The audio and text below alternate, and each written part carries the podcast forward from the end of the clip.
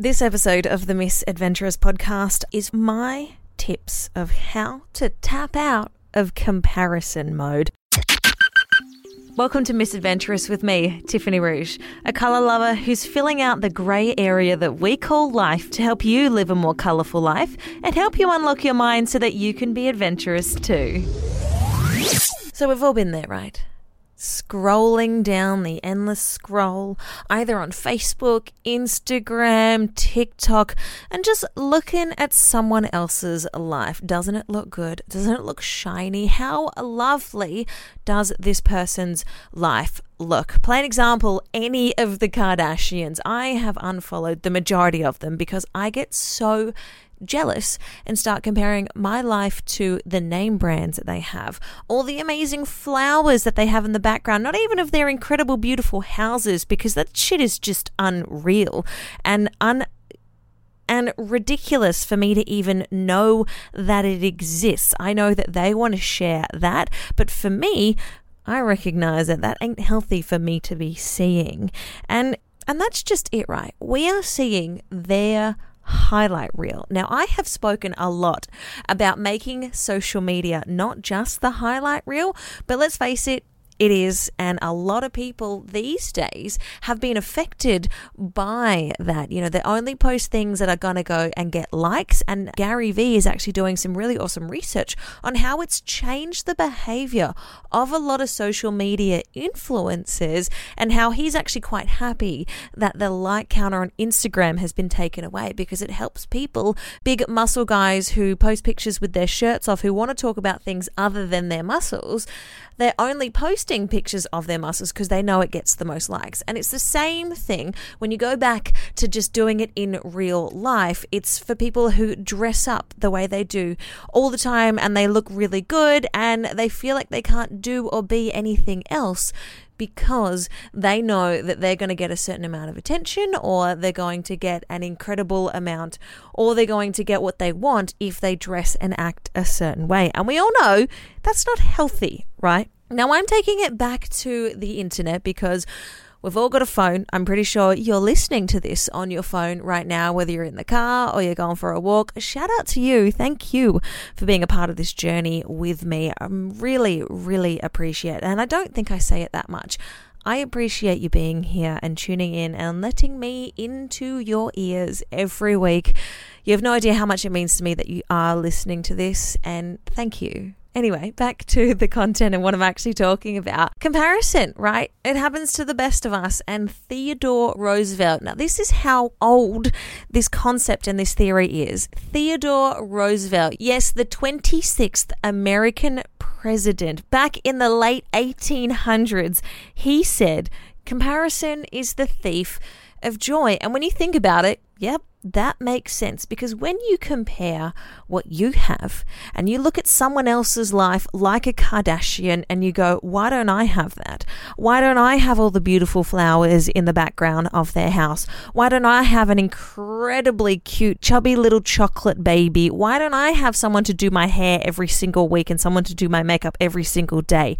Well, asking all those questions are not going to give you anything positive or joyful because all you're doing is focusing on someone else's life and not looking at your own. So, with Theodore Roosevelt's words in mind, I'd like to tell you a story about how comparison stole my joy just last week. And it started at the start of the day. Usually, I'm pretty good. I try not to get onto social media. This is get onto Facebook, get onto Instagram, or get onto Twitter.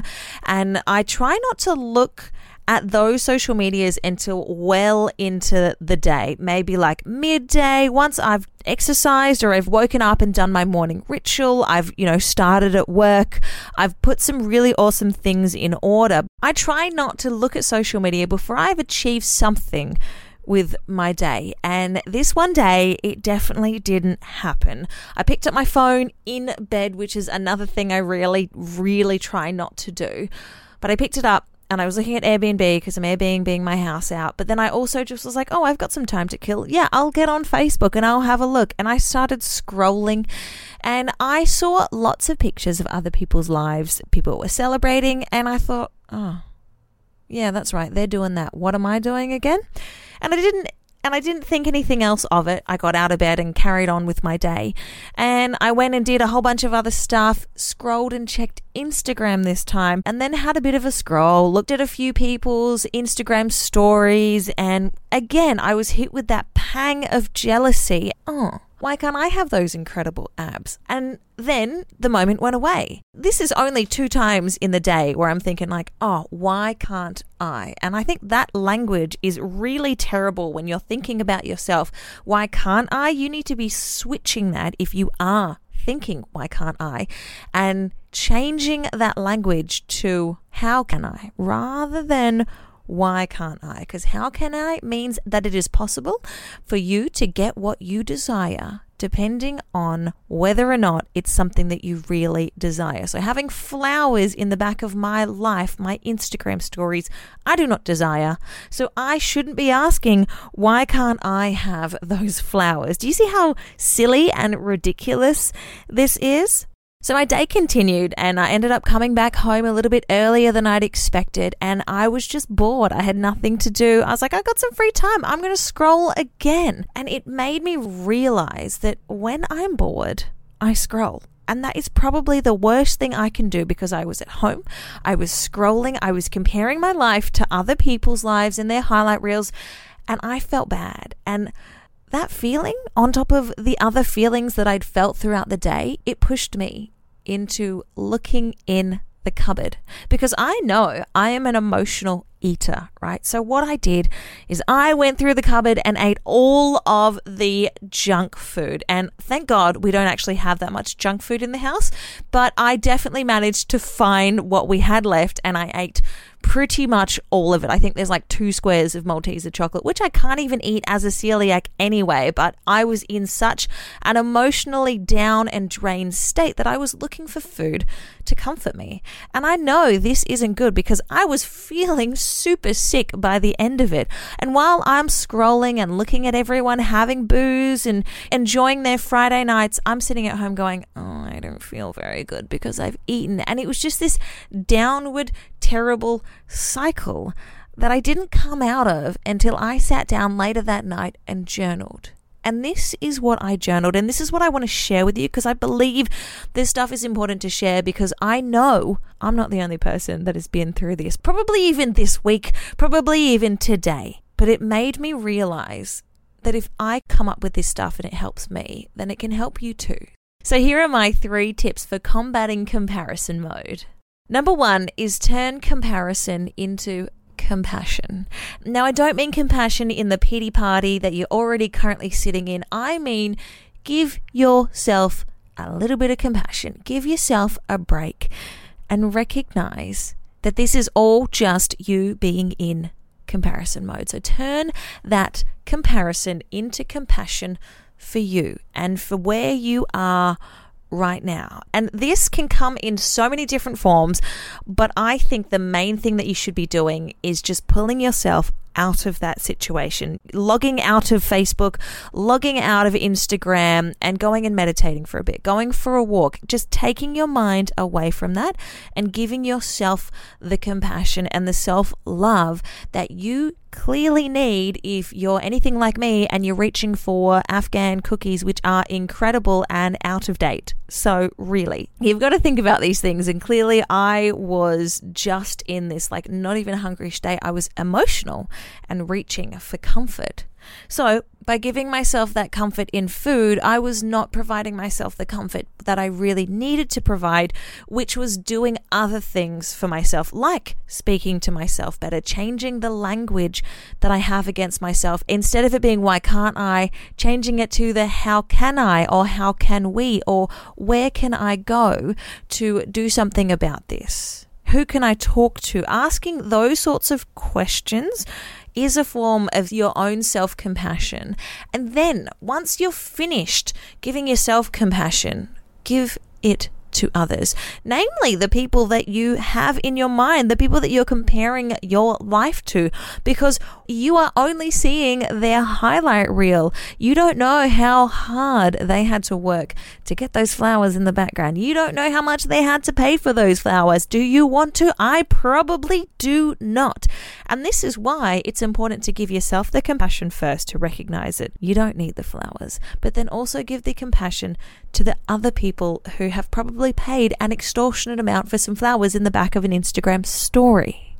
It's giving that compassion, it's changing that comparison into compassion for you and others. Now, my second tip is to get really critical of your social media use.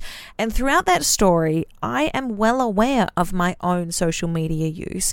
And I have already put things in place, like the habit of not checking social media until after lunch, until I've had a great day and I've managed to achieve something. And yes, okay, there are days where that clearly doesn't happen. But I think it's really important for you to recognize your own social media behavior and then do something about it. And there's really cool apps. If you are an Android user, which I am, you can download the Moments app, which is a screen time tracker, and it will actually run in the background of your phone. So you can see how much time you're spending on social media. Or if you're an iPhone user, I believe that it already does that for you. How cool is that? Because the first step into changing your behavior is recognizing what the behavior is. What time do you normally get onto social media? Is that a time where you start snacking uncontrollably like me? If those two things are related, well, you might have a solution as to why you're emotional eating. Well, I definitely do. My third and final, and this isn't final because there's so many other ways that you can combat comparison, but my third and final tip for combating comparison is to practice gratitude. Now, Jay Shetty said it perfectly in his latest podcast, which is called How to Tune into Your Own Intuition to Make Decisions Out of Equanimity. If you want to listen to that one after clearly you've listened to this, head on over to the show notes at tiffanyrouge.com because I will be posting them there, or however you're listening to this, I will post the link to that episode. Now, Jay said in this episode, when you're experiencing gratitude, it is impossible for you to feel any other emotion because it's one emotion at a time. And gratitude is such a powerful emotion that it just cuts off your ability for anything else to come in. So instead of grabbing a fork, a snack, a spoon for all the ice cream, grab a pen and paper and write down five things that you're grateful for in your life right now. Five things that you love about your body that you're grateful for. Five things that you love that you have done today, or five things that you are really excited to do tomorrow or over the weekend. You see what I'm getting at here? Another really cool thing that you can do is to just get reflective. Sit down and think about the last time that you felt really, really grateful for something. Maybe you're at the dinner table and your family was all around you and you actually just felt so good. I want you to go back and sit and reflect and sit in that gratitude because again, if you're experiencing gratitude, you can't experience any other emotion and therefore want to emotional eat and, you know, reach for the chocolate, which I'm trying really hard not to do. This is another thing that just takes you out of your own mind and gets you out of comparison mode. So, if you're anything like me and you've let comparison mode steal a little bit of your joy, I hope that you can use these tips to combat it. And if you have any more, I would love to hear from you. Hit me up on Instagram, Tiffany underscore rouge, or send me a cheeky email, THGROUGE. Tell me your combat comparison tips. Well, that's almost it from me here on Misadventurous. If you dig what you hear and want to keep up to date with every single episode of the Misadventurous podcast, hit subscribe however you're listening to this right now. And if you want to be even more of a legend and help other wayward adventurers find this path, I'd love it if you head on over to iTunes and rate and review this podcast. Go on, five stars for all that positivity, right? So until next time, and don't forget, it's the small choices that we make every single day that build up to that big change that you're working towards. So stay with it.